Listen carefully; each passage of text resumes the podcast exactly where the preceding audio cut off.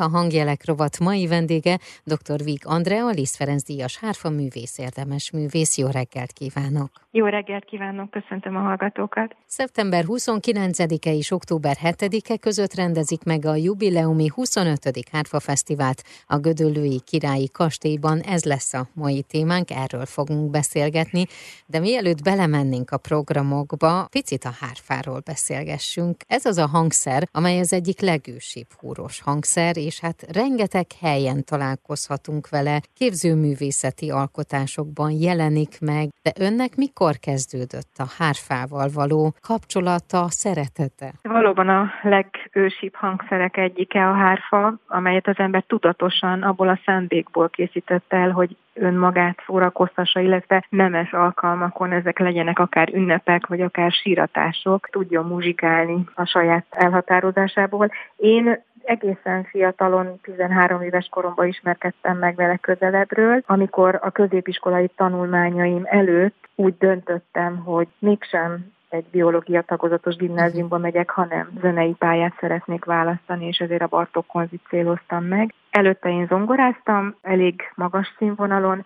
és aztán tulajdonképpen pár hónapos hárfa tanulmányok előzték meg a felvételimet, de ott nagyon jól kellett zongorázni, és az alapzenei készségekkel bírni kellett, és akkor aztán így bejutottam az iskolába, és onnantól már a hárfával, mint főhangszeremmel kezdtem el foglalkozni. Egyszer hallottam egy olyan mondatot, amikor azt mondták, hogy a hárfa olyan, mint egy felállított zongora. Azért ezt tudjuk, hogy nem egészen így van, de vannak hasonlóságok. Igen, tehát vannak hasonlóságok, mert például a kotta képe, a kezek elosztása, azok pontosan olyanok, mint a zongoránál, tehát hogyha az ember ránéz egy hárfakottára, az olyan, mintha zongorakotta lenne, de nem játszunk tíz ujjal, csak nyolc ujjal, mert a kis ujjunkat nem használjuk, tehát ez már egy óriási nagy különbség, mert két ujjal kevesebben játszunk, és hát az, hogy felállított zongora azért nem igazán, mert hiszen a hárfának a húr sorja, ami föl van húzva a hangszerre, az egy diatonikus skála, tehát úgy képzeljék el, mint hogyha a zongorának csak a fehér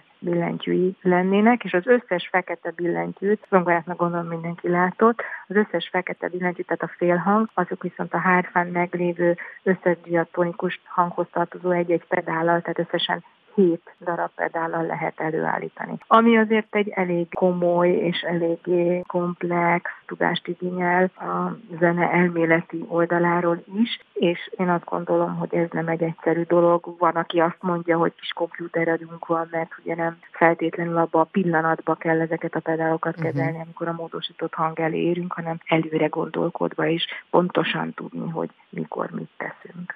Idén már ugye a 25. Hárfa Fesztivál lesz a Gödöllői Királyi Kastélyban. Amikor ez a szám így realizálódott, hogy eltelt ennyi idő, és ennyi idő alatt, ennyi év alatt megvalósult ez a fesztivál, akkor ilyenkor van egy pici megállás és visszagondolás, hogy mi minden történt eddig?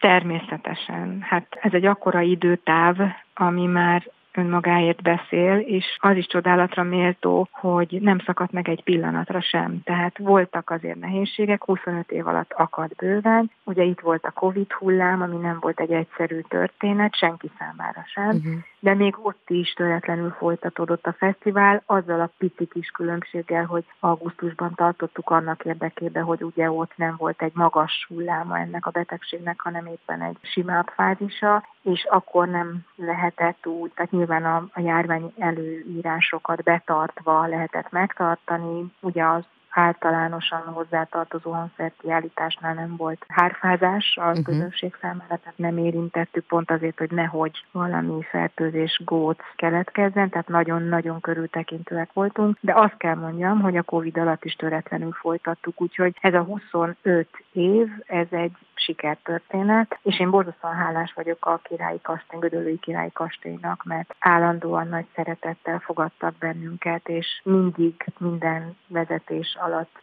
méltó körülmények között és sok-sok-sok segítséggel tudtuk megrendezni a fesztivált, és most is nagyon hálás vagyok igazgatónak, Újvári Tamásnak, aki hát szívén viseli a 25 éves Hárva Fesztiválnak a sorsát, és hát 5 évenként mindig egy kicsit bővebb a fesztivál, és most a 25-nél pedig valóban szeptember 29 október 7-ig egy kicsit hosszabb időszakot ölel fel.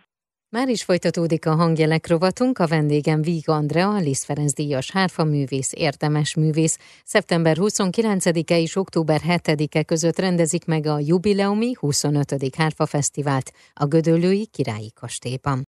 Hárfa kiállítással magyar és nemzetközi hárfa művészek, valamint fiatal tehetségek koncertjeivel várják az érdeklődőket a szeptember 29-én kezdődő 25. Gödöllői Nemzetközi Hárfa Fesztiválra a Királyi Kastélyba. Az MVM koncertek keretében megrendezendő jubileumi fesztivál Víg Andrea különleges hárfa estjével kezdődik. Az ingyenes délelőtti és délutáni koncertek regisztrációhoz kötöttek. Az október 7-ig tartó eseményen neves külföldi és magyar művészek és kiváló fiatal tehetségek is fellépnek. A hangjelek rovat vendége Víg Andrea, Lisz Ferenc díjas hárfa művész, érdemes művész. Folytassuk a beszélgetést. Honnan jönnek hozzánk Magyarországra, illetve kik fognak fellépni? Nyitókoncerten én fogok játszani. Azt kell mondjam, hogy a hárfa irodalom gyöngyszemeit vesszük majd sorra. Itt kamaraművektől kezdve szóló hárfa darabon át nagyon szép művek fognak megszólalni. Debussy, Ravel, Gluck, Smetana, Moldova fantázia is elhangzik, tehát tényleg egy nagyon színes, nagyon szép program. Itt a Korosi Kvártett lesz a partnerem, illetve Drahos Béla és Szatmári Zsolt. Én azt gondolom, hogy ez egy nagyon színes koncert lesz, és méltó egy 25.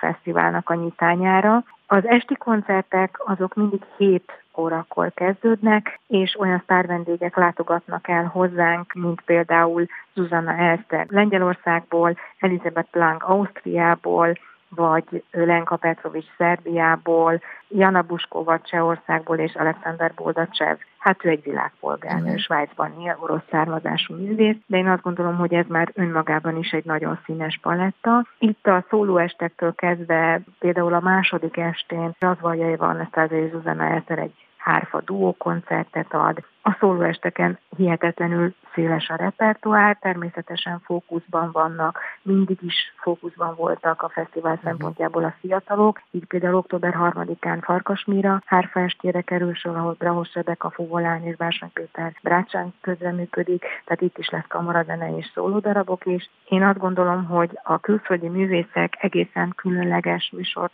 hoznak el hozzánk, hiszen egy-egy kiemelkedő és már ismert eredeti hárfadarab mellett sok különlegességgel szolgálnak, például nagy művek átirataival, vagy ősbemutatókkal, tehát ez mindig fontos uh-huh. egy mhm. fesztivál számára, hogy nagyon színes program legyen, és mindenki megtalálja a számára kedves zeneművet vagy koncertműsort. Nyilván a közönség e szerint is fog választani. Uh-huh. Gála koncerten a budapesti vonósok fognak közreműködni, akik szintén a kezdetektől vannak mellettünk. Szeptember 30-án szombaton és október 1-én vasárnap délelőtt is lesznek koncertek, ahol pedig a fiatalok mutatkozhatnak be. Igen, ez is egy alap célkitűzése a fesztiválnak, már a kezdetektől fogva, hogy fiatal tehetségeket mutassunk be. Így most azt kell mondjam, hogy a fiatal professzionális szinten tanuló hárfások közül mindenki fog fellépni és játszani.